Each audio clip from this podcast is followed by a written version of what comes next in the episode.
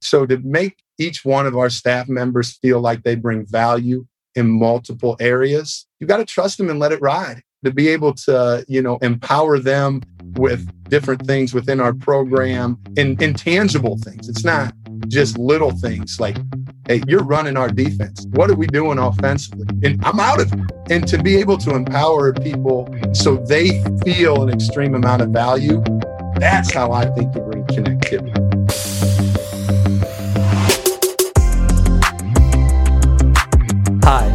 I'm Dan Krikorian, And I'm Patrick Carney. and welcome to Slapping Glass, exploring basketball's best ideas, strategies, and coaches from around the world. Today, we're excited to welcome the head coach of South Dakota State men's basketball, Eric Henderson. Coach Henderson is here today to discuss the art and science of shooting high value threes, empowering your staff, and we talk pain points of forcing left and bench substitution decisions during the always fun start, sub, or sit. Coaches, one of the best ways to help support what we do is by becoming a member of SG Plus. We now have coaches and staffs from over 40 different countries who are happy to call members, and they get access to SGTV's over 500 detailed breakdown video library by both ourselves and coaches like Stan Van Gundy, Ryan Pannone, Martin Schiller, Josh Schertz, and many more, as well as the weekly deep dive newsletter, access to a private coaching community, and much more. For more information, email us at info at slappingglass.com or visit slappingglass.com to sign up today. Thanks for the support.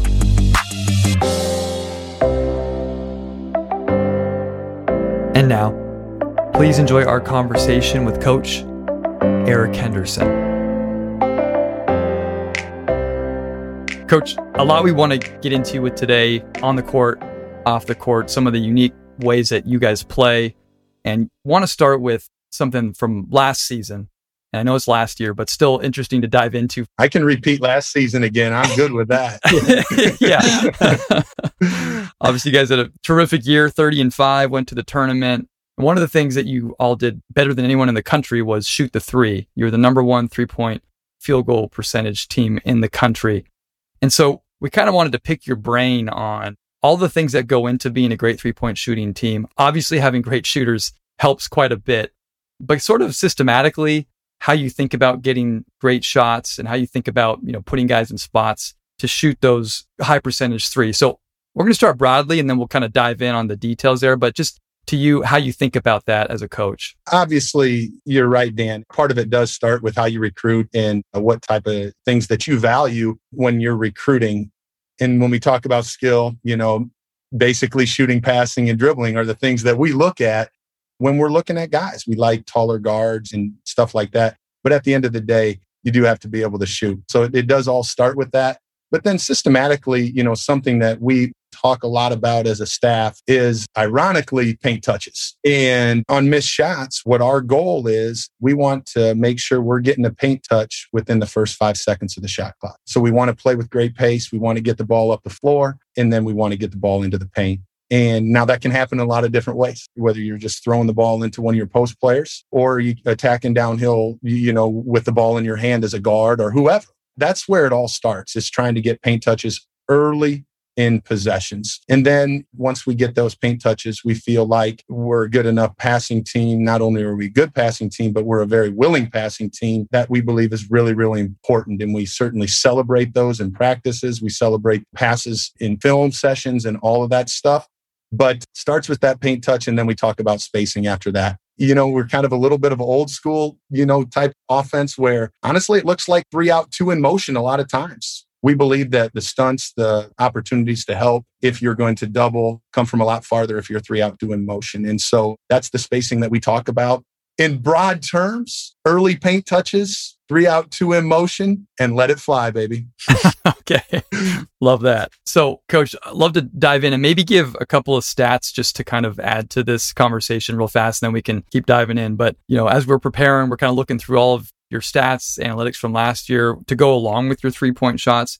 And two things were interesting that kind of stuck out to us. One is you had the highest three point shooting team in the nation, but you were only 181st in how many threes you shot per game or percentage of your offense. So you were somewhat judicious with the types of threes that you shot, even though you had great shooters. And then second was your team was in the bottom 5% as far as just number of off screen actions that you set for your shooters. So as far as not a lot of like pin downs or things where shooters are coming off screens, but more shooters were taking step in threes in whatever way that you taught it. So with those two, I guess, stats in mind, are those things that are really important to you guys as far as when you're looking for good threes? Yeah, very important to us. We're a team that if you would watch us on a consistent basis, guys, we're not going to run a ton of sets. We're a very, very much emotion team. And like I said before, it's really a three out, two in type of motion. And so we talk about that spacing. And, you know, when you talk about the, you know, the 181st team that we just didn't shoot a ton of them either, or 180 of them shot more than us,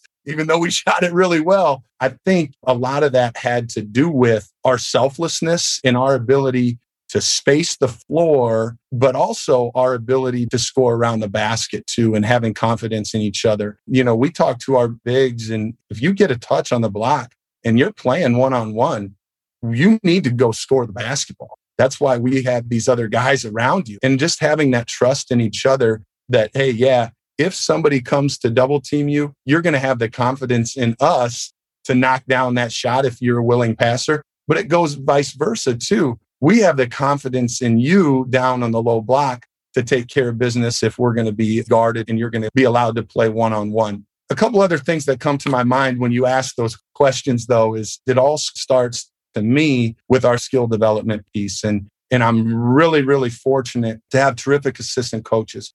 Brian Peterson, you know, who was a head coach at you know, Kirkwood Community College and won a couple national championships there. Rob Klinkefus, who's been on staff at South Dakota State now 17 years, and Kyle Marshall, who won, uh, you know, was in the national championship game while he played at Butler, are all basketball junkies and they love skilled players just like me. And so they really value that. But in our skill development piece, which we really think is the base of our success offensively, you're going to see a lot of guys making extra passes. You're going to see a lot of guys attacking the paint, playing off two feet, looking to kick out to shoot threes. And then when that happens, they're always making an extra pass to each other. And I just think the more times you do that, the more natural it feels, the better and more comfortable you feel. And they're terrific at putting in drills and making our guys go through things that would happen in our motion offense. So they're comfortable shooting the shots in games because they've done it a hundred times over in our workouts. And honestly, I give a lot of credit to our guys and the guys that I get to work with every day for doing that and being creative with how they do it. So I believe that's a big part of it in creating that selfless attitude in those workouts while you're making that extra pass. I just believe makes better shooters. So those are things that really stick out to me when you say those numbers, you know, where we don't set a lot of down screens. We don't set a lot of double staggers. We're not going to run a lot of sets. If you've hit a couple shots, you know, most coaches think, oh, let's make a run, let's run a set for this dude. You just better find it. And our guys just kind of know that you're going to get it. If you don't, eventually you will. And you're going to trust your teammates that they're going to take good shots. So it's more a mental approach than it is really anything physical, probably. Coach, a lot of great information there. You said your emphasis on getting a paint touch within the first five seconds. And you mentioned whether it's through the post or through the guard drive. I'd like to just kind of hone in a little bit on terms of how are you working on that or what are you stressing? I mean, obviously the rim run, is it, are you looking more for the throw ahead pass or the advance with the dribble? And then also working on, I think it's a hard just a throw ahead and assume we're going to immediately just get into the paint. You know, it's a little bit tougher in execution than in theory at times. The first part is running. And part of it is the rim run. You know, that's just one of the guys though. But to be able to have that guy run the floor really, really hard, you're five man or four man. We kind of switch it off, to be honest with you. But to put pressure on the rim so people have to protect that area is really, really important. But equally, it's other guys on the team. So if you can pass ahead, we're going to want to do that as well extremely often. But our first emphasis is to keep your head up and look into the post. And, you know, there's a lot of different ways to, you know, run fancy plays, you know, to get the ball into the post. But at the end of the day, you just have to celebrate when your guys do it. and keep your head up and really celebrate those moments when they do. And when they don't, we show it to our film. Hey, do you think we could have maybe got the ball inside here? And a lot of times that happens early in the seasons. And then we're just creating habits. So it does really start with we create a heavy emphasis in practice during the summer, during the fall, and early practices of running the floor and passing the ball ahead when you can. Do we get a bunch of throws? You know, our goal is to get three over the top passes every game. We were successful more than half of the games last year. But Team Scout, they know what they want to take away. But what that does, it also makes you a better defensive rebounding team because the team wants to get back and they don't want to give up those easy baskets because you can see every single time you do, what does that coach on the sideline do? Come on.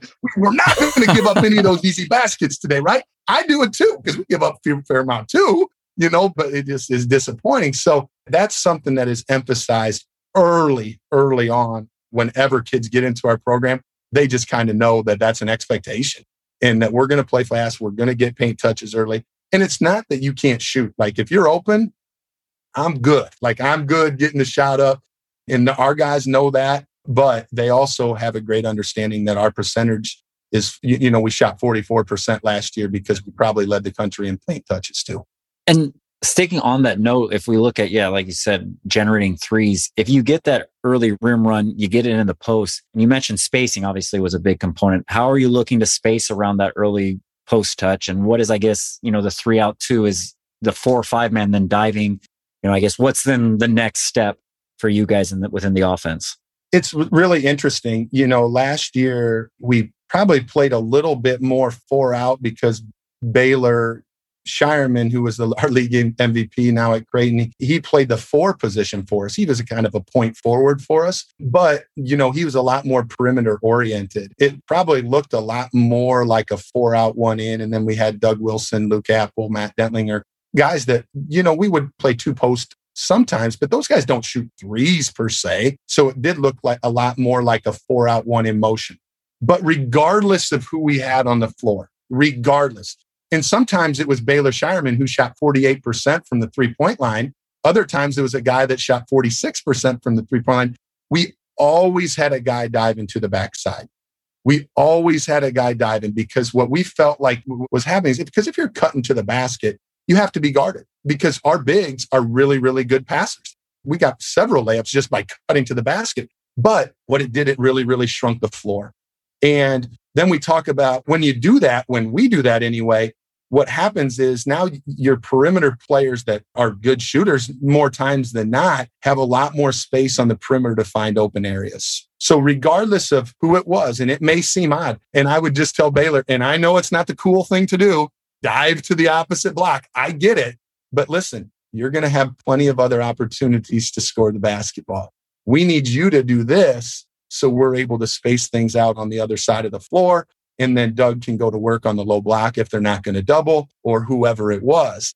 Once we got that paint touch, especially when we threw it into a post, we dove somebody, whether we were in a three out two in motion, whether we were in a, you know, four out one in, we always dive somebody to the opposite block, opposite dunk spot area. And then if they wanted to double, we loved it when they doubled. We were such willing passers. We were bigger. We could see over dudes and we would make the extra pass and we shot it really, really good. So it was kind of cool when they doubled. But, you know, on paint touches from the guards, let's say it's just from a ball screen situation and we're just attacking. We really, really emphasize playing off two feet. Now, if you're going to go dunk on somebody, all good. Like maybe go, go do it. We're good with that too. But if you're not going to go attack the rim, it's really important that we play off two feet, have good balance, making sure if people react to you, let's be selfless and share the basketball. Bring kind of in the skill development piece and you mentioned you know you have good post passers. So in the skill development how are you working with your posts and their passing ability? A couple different things. Number one the thing that we work on with our posts the most is just playing one-on-one because we want you to be able to score if we're going to have all these shooters around you and we recruit to that like our bigs like last year let's okay even the last three years more times than not, we had a couple of guys on the floor that really couldn't shoot a three point shot, but they were valuable because you couldn't leave the other guys. And so, first and foremost, if you're going to be played one on one, We want dudes that can score because a lot of times you're going to have to play one on one. And so that's first and foremost. And then, and Doug was really good and Luke's really good at doing that. If they do bring that, a lot of times we practice the passing and skill development piece to your question off a double team. We would bring another guy, we retreat dribble, we can throw up, we can step through, we work on different things, however you feel comfortable. If you read the double coming, we talk about spinning away from them. And then if you spin to the baseline, we got different spots filled. Sometimes we have a 45 degree cutter if that's if we feel like going into the game that they're going to double from a certain spot, we have different kind of plans to go about attacking the double team and trying to find the right spacing for us to take advantage of those double teams. But to work on it skill development wise, all of our bigs are doing a lot of the similar drills as our guards. I mean, even if it's on the perimeter or wherever, we're going to do some ball handling with those guys. We're going to do passing drills with those guys. Every single practice that we start with, we have a skill development piece for 10 minutes. And then the first drill that we do will be a passing drill. And this is more a team practice type deal, not necessarily skill development, but every single practice we start with a passing drill. And that's on purpose. So our guys understand what's really, really important to our coaching staff and what we believe is really, really important to our success. Coach, I would love to actually just stay on the player development piece and it kind of as it relates to three point shooting, but you keep mentioning teaching your guys to play off two. And for you, just the art of teaching guys to play slower and play off of two. Is there anything that you all do drill wise to drill that skill to understand the decision making of, hey, I'm going to attack off one or I'm going to play slower, get to my spot on the floor, play off two feet? Is there something that you do outside of drills or is it just kind of part of your DNA all the time? I'll be honest, in our drills, we do try to be creative with our guys and allow them to, you know, develop their game and per se. So we're going to work on the Euro step. We're going to work on the, you know, wrong foot finish type stuff, opposite hand on the, you know, type of stuff. So we do some of that stuff. I don't want to say we're robots or anything like that necessarily. You know, we want to make sure our guys have a great amount of confidence, a great amount of freedom, because that's fun. I mean, all players want to do that. And at the end of the day, it is a game. So you want to make sure they're enjoying it and feel like they're getting better with different ways to finish around the basket, just being free and let them play comfortable. So getting back to the two feet, it's something that, you know, when we're doing drills more and, and we're, you know, playing in competitive situations, it's something that we'll work on whether if it's out of shell drill, okay, every gap drill, we're going to drive this gap right here and you're going to play off two feet. So we do balance drills at the beginning of practice once in a while to work on that stuff. But it's what you want to emphasize, to be honest with you. It's kind of film work. It's in practices. What are you going to celebrate? What are you going to reward players for? And at the end of the day, the ultimate reward is playing time, right? For all these guys. And so if you remind them every once in a while, hey, I'm just telling you, if you play off your two feet, you're going to be a hell of a lot more efficient and you want to play, right? Kind of goes hand in hand here, boys. so just kind of having an understanding of how we believe that we're going to be at our best. And like in watching you guys play and other teams that do a good job of playing off of two feet, when a player does slow themselves down, play off of two, especially as they get closer to the rim, I feel like it slows their mind down a little bit to make better decisions. But then it also gives the spacing around that drive the guys to really get their feet set to either catch and shoot or catch and make the extra pass. And so I guess connecting the three pointer with playing off of two, how important that is to you guys to get to that good spacing around those kinds of drives. Yeah, it ultimately goes back to that paint touch that we talked about earlier. If you're attacking the basket and you're a you're a hooper with some, you know, leaving all your options open and you're getting downhill and if you're playing off one foot, you're going to throw some crazy passes. and uh, those are the ones that you shoot 38% with, not 44%. so it's really important. Like you said, you get to that, you know, the ultimate paint touch that we want. You're under control your body's slowed down, your mind is slowed down, you're going to make a better pass. Okay, I got a clean catch. Maybe I can drive that close out. I got one more bang. That's a big part as well of it's not just throwing it into a four or five man. It's those guards attacking closeouts. It's a guard attacking early in transition. It's a guard using his wiggle, shake, whatever you want to say to get downhill to play off two feet under control, making solid passes. Coach, I want to ask you one more thing about the three point shooting, and it has to do with your team mentality. And when you know as a staff and your team knows it too, that you have a great three point shooting team, your ability to separate from teams quickly and also your ability to maybe close a gap. There could be a certain confidence level with your group of being able to, to do both of those. I guess just from a coaching standpoint and you knowing that you had that kind of ace in the hole to be able to shoot it, how that I guess breeds a winning mentality or ability for that team to like know like, hey, we can come back from a deficit or we can put this team away quickly there's this extreme amount of confidence within our program.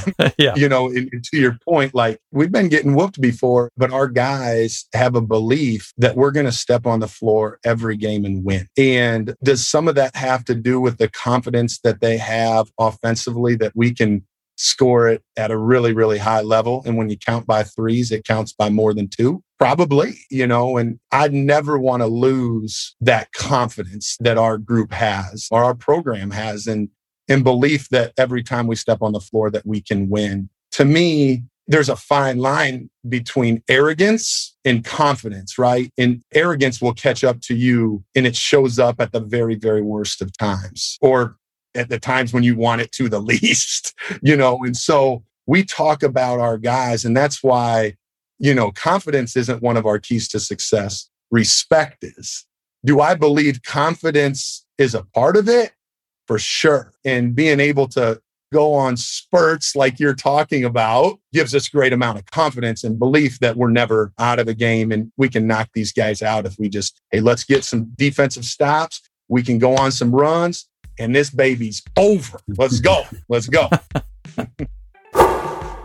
We're excited to partner with one of our favorite new analytics platforms hoopsalytics a high powered affordable an easy to use video and analytics system for coaches of all levels at a fraction of the price of some of the other platforms available. Unlike other systems, Hoopsalytics lets you create fully customizable events and sets and analyzes them for you through video link stats, interactive shot charts, and other tools. Zero programming is required.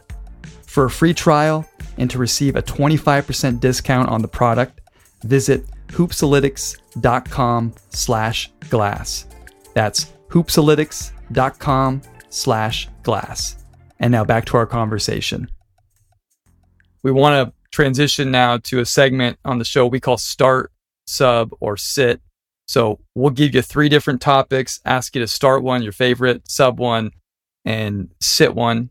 And then we'll have a fun little discussion from there. So, coach, if you're ready, we can dive into this first one. Let's let it ride. okay, sounds good. So, the theme of this first start subset for you is team culture building activities. All right. And so your start would be maybe your favorite way to build your team culture through these three different things. So start, sub, sit. The first option is you know, leisure activities. So doing something off the court, just something fun, bowling, whatever, to go to a movie as a team. The second option is team learning meetings. So maybe you're as a team, you're sitting down watching a video, you're learning about some kind of other player or things like that, that you're kind of learning together. And then the third one is trust building activities. So maybe you're actually sharing things or you're building trust amongst the group that's going to help ultimately, you know, bring the group closer together. So start, sub, sit, three different culture building activities.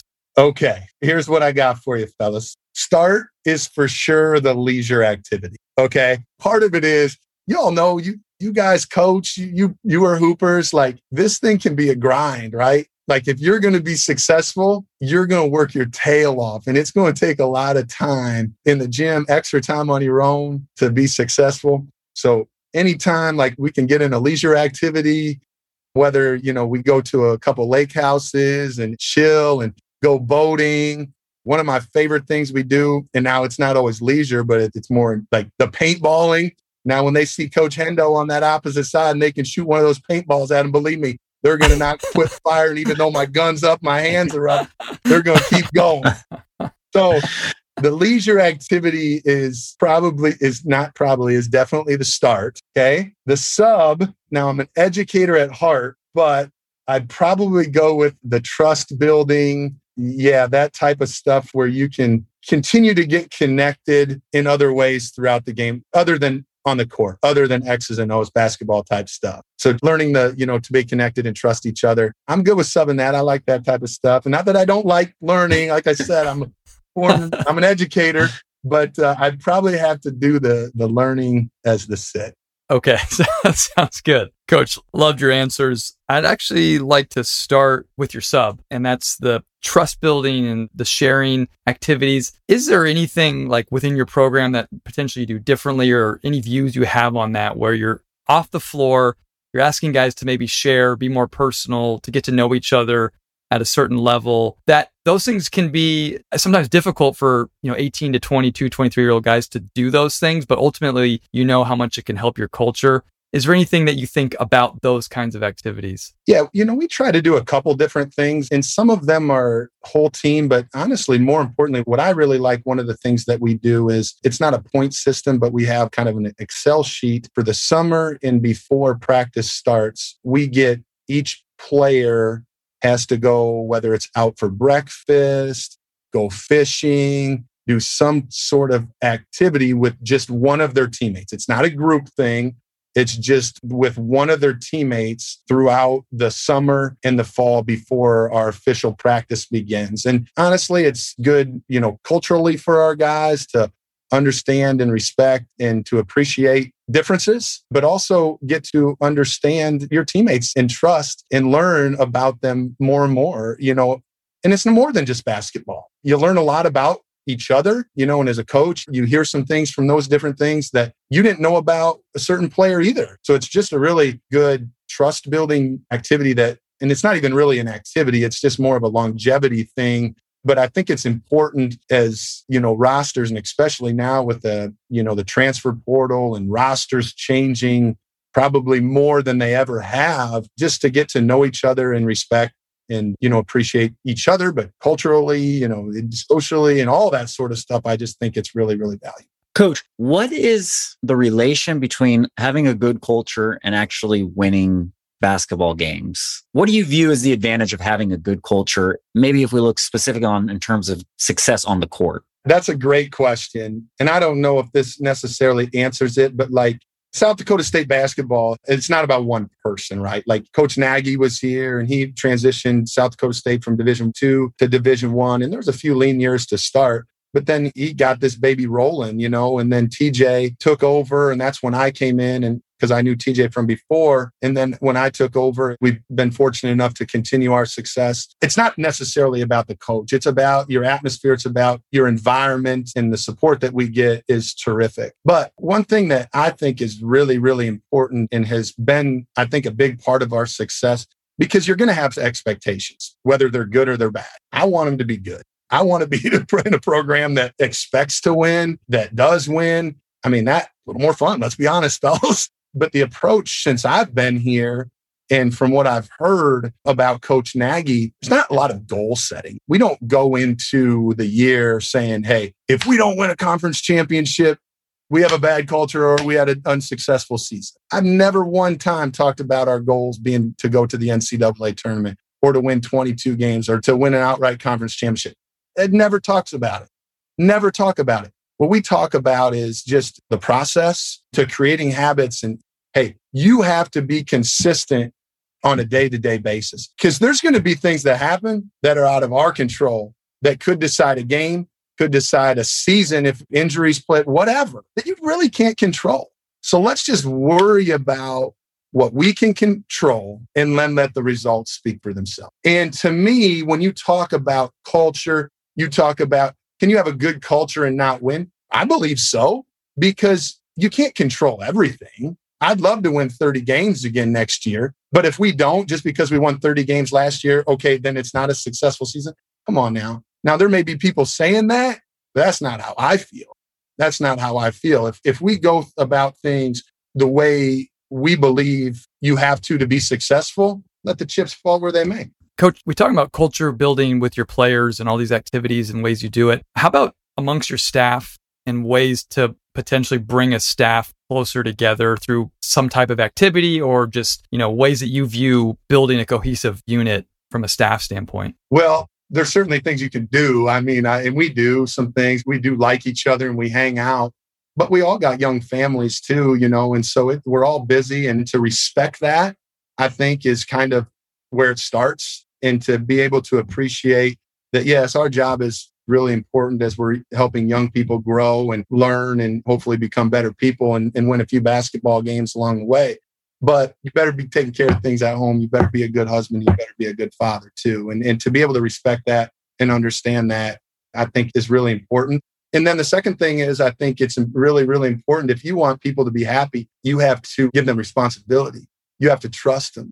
And so to make each one of our staff members feel like they bring value in multiple areas, I think that's how you come together. And even though sometimes you may not necessarily agree with it as a head coach or the leader of your business, the leader of your company, whatever, you got to trust them and let it ride.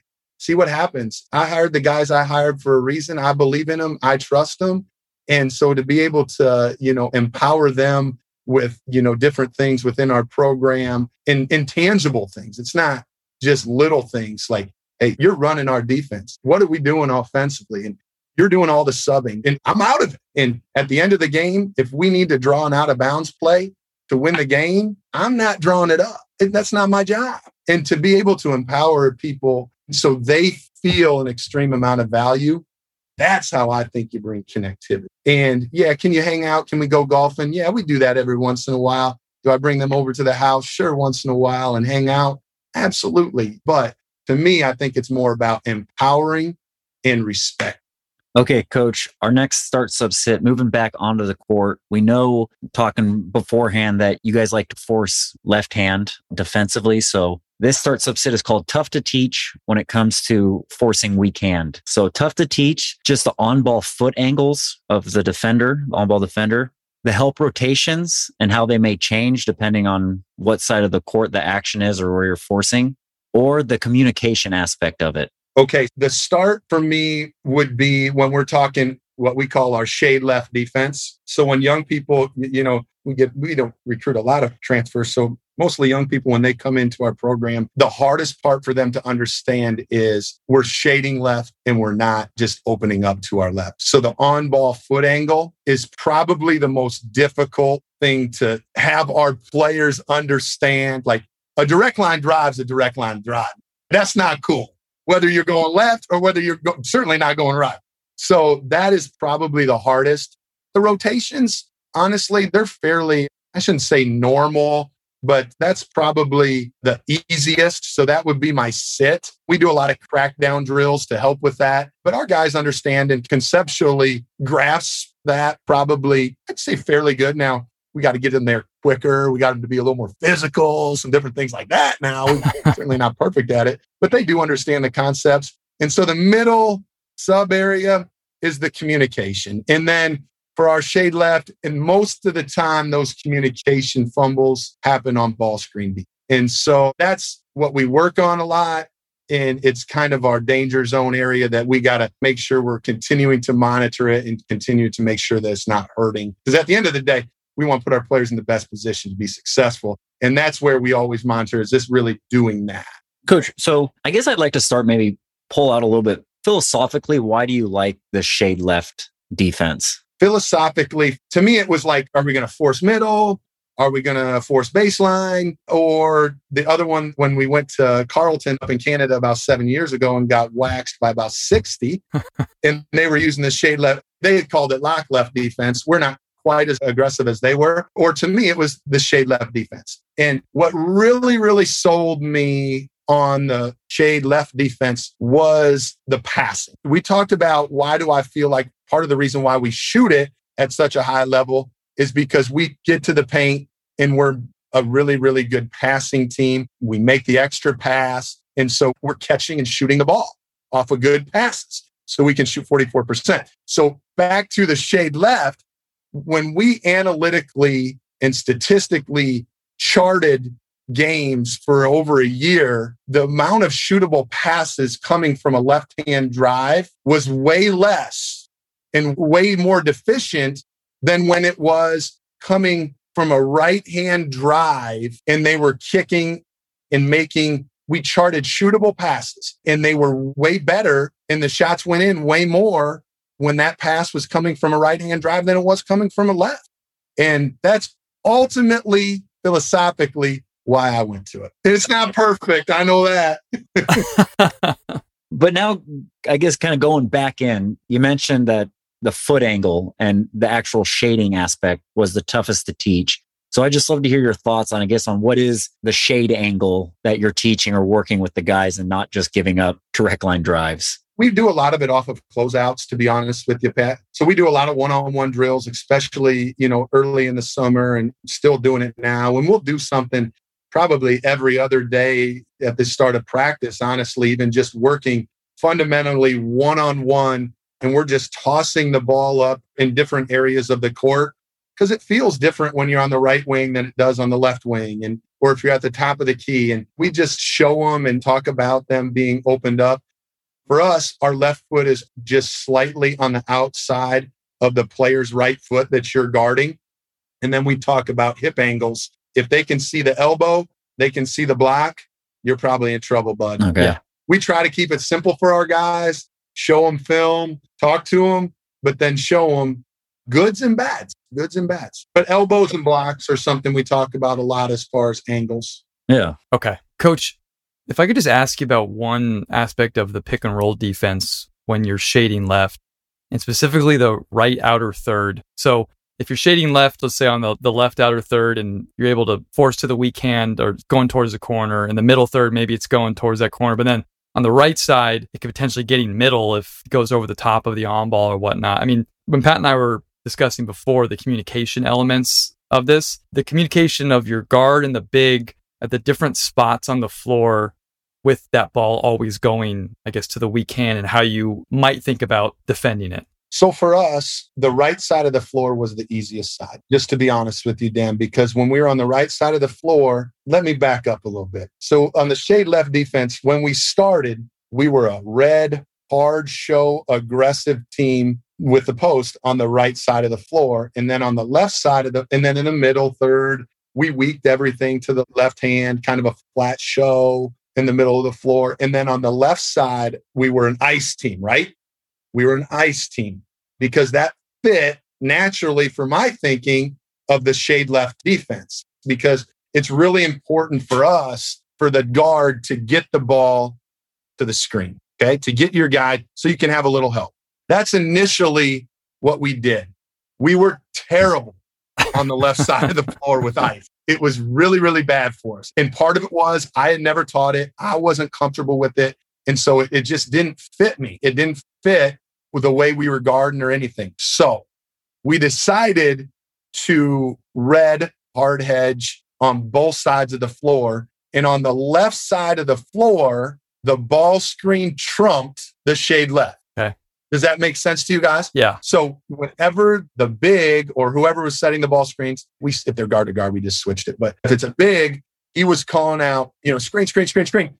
And so that guard immediately, and this was the hardest part, was he had to end up forcing him back to his right hand yeah, if the ball screen's coming back to the middle of the floor. And so that was the hardest part. Now, our bigs were, and, and we still got one of them. Like when we went to this, like our bigs were really good at reading and we were killing it on that side of the floor. On the right side of the floor with our red, our ball screen defense was dynamite, like dynamite. So I said, the hell with it. We're reading on both sides. If it's going to be good on that side, it's going to be good on that side. It wasn't quite as good, but we decided to trump the ball screen will trump our shade left defense on that side of the floor. And we went to red and then so the, the guard had to get switch his feet when he heard the ball screen coming and force him to his right hand. And then we tried to force it up the floor a little bit and keep it on one side of the court. So on the side where you're shading left, honestly, it was easy for the guard because he's already shading him there. He's getting him to the screen. He wasn't going to get beat to the right anyway. So it was perfect on that right side of the floor. On that left side, when we switched, and we still do that now for the most part, we do a few different ball screen coverages. To me, when we're scouting, it's it's how are we going to defend the ball screen? How are we going to defend the post? Everything else can kind of take care of itself. Coach, it's very interesting if we stick on that side where the ball screen will trumpet. I just maybe go through your thought process some more. I guess did you guys weigh like just reading it regardless of where the ball screen is? You know, so the guard won't change his foot angle, but the big will just kind of rush the ball. We did. We talked about reading it and trapping it on that baseline side because you know you think about that if they're driving it left on that left side into that corner, we actually talked about, you know, instead of reading it, just trap it. And because they're in that deep corner and everybody can be loaded to the ball and maybe we're not great at we're a lot of times you know we kind of value skill over athleticism. Not that we don't have athletic dudes i'm not saying that but we're kind of a protect the paint pretty conservative defense you know? And so that was a little bit out of my comfort zone. Something to think about. I kind of like the idea a little bit sometimes coach one last quick detail on this this is really interesting but when a guy is driving it left and let's say he's broke the three point line, do you want your defenders to work to level them, or would you prefer them basically continuing to force them left towards, say, the block or an angle? That's a tough shot to make, but also like, you know, if they try to pass it out, it's at a place where you're comfortable with. Like, do you want them to square the ball up on a drive or just keep forcing them left somehow? The pass that's the hardest pass for us to defend is like you're talking about. We want to continue to fight, but we talk about all the time they cannot get back and throw this pass with their right hand back behind us because we're coming from the backside. We're going to be in a long tag situation or a crackdown situation. So if they're able, we got to be on that left shoulder so they can't pivot and pass backwards.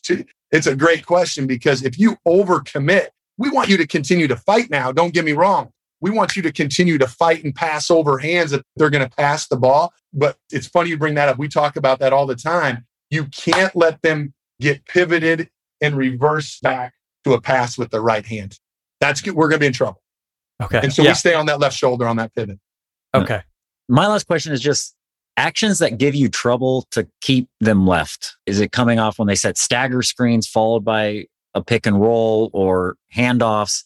I guess what are the actions you find yourself constantly working on that are a little bit more trouble and that you have to nuance to keep them left? The ball screen on the left side and then loop cuts on the right side. Okay. Them changing angles or just slipping screens out, out of slipping screens when we're already shading them left. Yeah. You know what I mean? And then you hear a screen coming, or so you might think a ball screen's coming. So you're really, really forcing them left a little bit more. And that's when you see our guys' hips open up just a little too much. We talk about holding and we talk about not opening up too much. But those are the two things that give us the most troubles are the ball screen on the left side and the slip cuts, the loop cuts, whatever you want to call them on the right side when we're already shading them left. Yeah.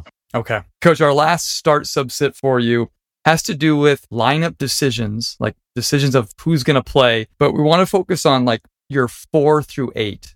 So most teams have uh, one or two or three guys that you kind of know are your studs, your starters that need to be in the game. But then when you're making a decision, the last two starters and the first few players off the bench, what's most important as far as you and your staff making that decision to who's going to play? So start, sub, or sit when making lineup decisions.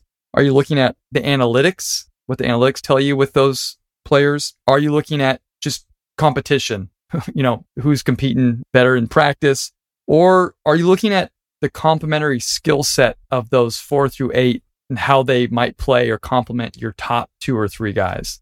To me, the start is for sure the you know the complementary player. It's all about the fit and how are these guys going to play together and what do we need to have on the court that maybe these other guys don't have that we believe need to happen for us to be successful. So to me, that's number one, that fit piece. And if we have five shooters, that isn't always going to fit either. You know, we got to have somebody that can score with their back to the basket. You know, otherwise they're just going to switch all screens, different, different things. So the complementary piece to me is really, really important. Then the second, which isn't far behind the sub, would be the competition piece. Who's the that fire, that maybe that energy that is going to create excitement, you know, and, and just compete like hell. I mean, I, it's one of our five character traits, so I better reward it, right? sure. Then the sit would be the analytics piece. I mean, we do look at analytics as a program, but to me, if that's what you're making decisions solely on, you got to be committed to that 100%. And that's really not who we are. Coach, I'll just start with your start. So I thought it was interesting. You just mentioned if you have five shooters, that might not work either. And I think that's some coaches that sounds like a dream to have five guys that can all shoot, right? But you mentioned you've got to have people that do different things. So I guess tying in all the stuff, you had a great three point shooting team last year, but you also had other guys that did some of the dirty work or fit within that. So, like when you're developing the offense and teaching it, just thinking about how complementary players might fit within a great shooting team and how teaching them how to still add value to your offense, let's say if they're not one of those types of players? It goes a little bit back, and I said I'm not an analytics guy, but you know, efficiently in offensive efficiency, we were also number one in the country last year. Like you guys said at the beginning of the show, like we were 181st in three point field goal attempted, right? Per comparatively. So to me, it's great balance. You got to be able to score in multiple ways and you just have to be efficient the way you do it. I think understanding and appreciating guys' different skills and guys bring different value to the team, I think is really, really important. And I think everybody talks about a three point field goal percentage, but what's the first thing I brought up? Getting the ball into the paint. And you, you got to be able to have guys that can do that. If that's what our philosophy is, is to get paint touches. So can they get to the paint? Are they willing to throw the ball into the paint? Are somebody willing to post up? To be able to make those plays and are they able to score one on one? So I do feel like that fit and to be able to have guys that understand their role and understand that just because they may not be making the three point shot doesn't mean they don't bring great value to our team. Coach, when you figure out, okay, who are you going to be your starters? Who's going to be your sixth, seventh, eighth man? How do you view substitution and your rotations in game? I don't do the subbing as the head coach. I don't do any of the subbing. Now, before the game, I talk to the coach that is in charge of that and we come up with a plan, right? In my philosophy that we talked about and we share together as a staff is we're not going to play 10 guys most games. If it's a close game, we're going to play eight, maybe nine.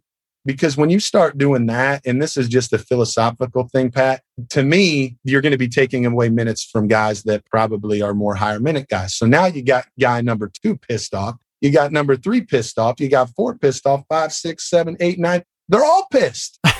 they're all pissed because, yeah, they're still playing and they like that, but they want to play more and they probably deserve it. And so for me, understanding that, you know, having guys understand that we're not a program that's going to play a lot of dudes, they know that going into it. Now, do they have to be ready? Absolutely.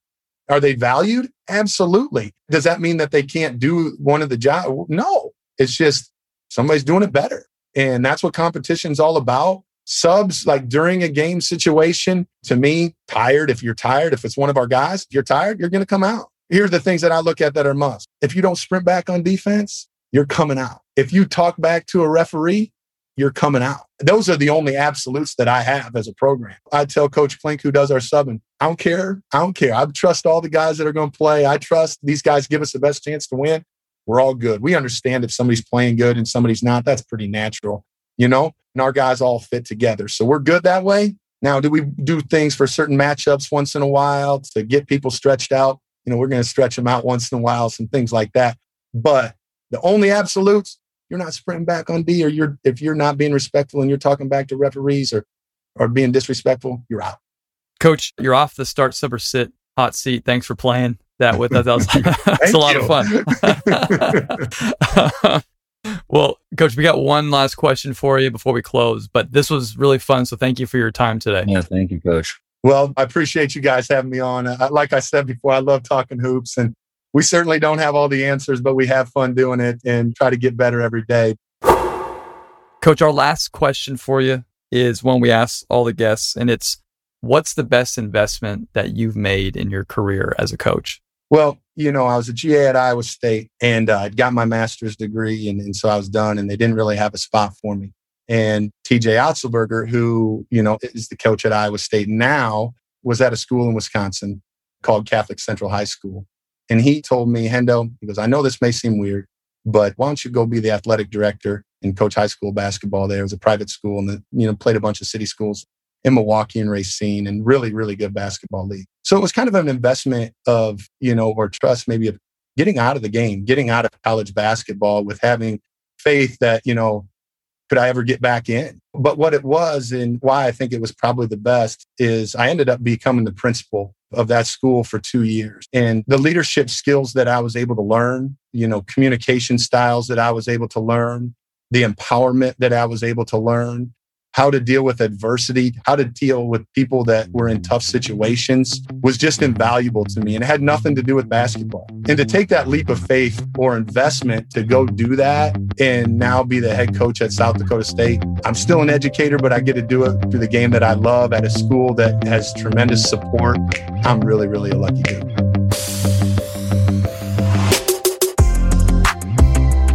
Thank you so much for listening to this episode. Please make sure to visit slappingglass.com for more information on the free newsletter, Slapping Glass Plus, and much more. Have a great week coaching, and we'll see you next time on Slapping Glass.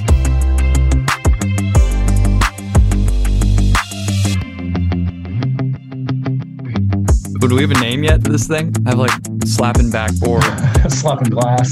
slapping glass. That's kind of funny. I like that. That's good. What's wrong? slapping glass.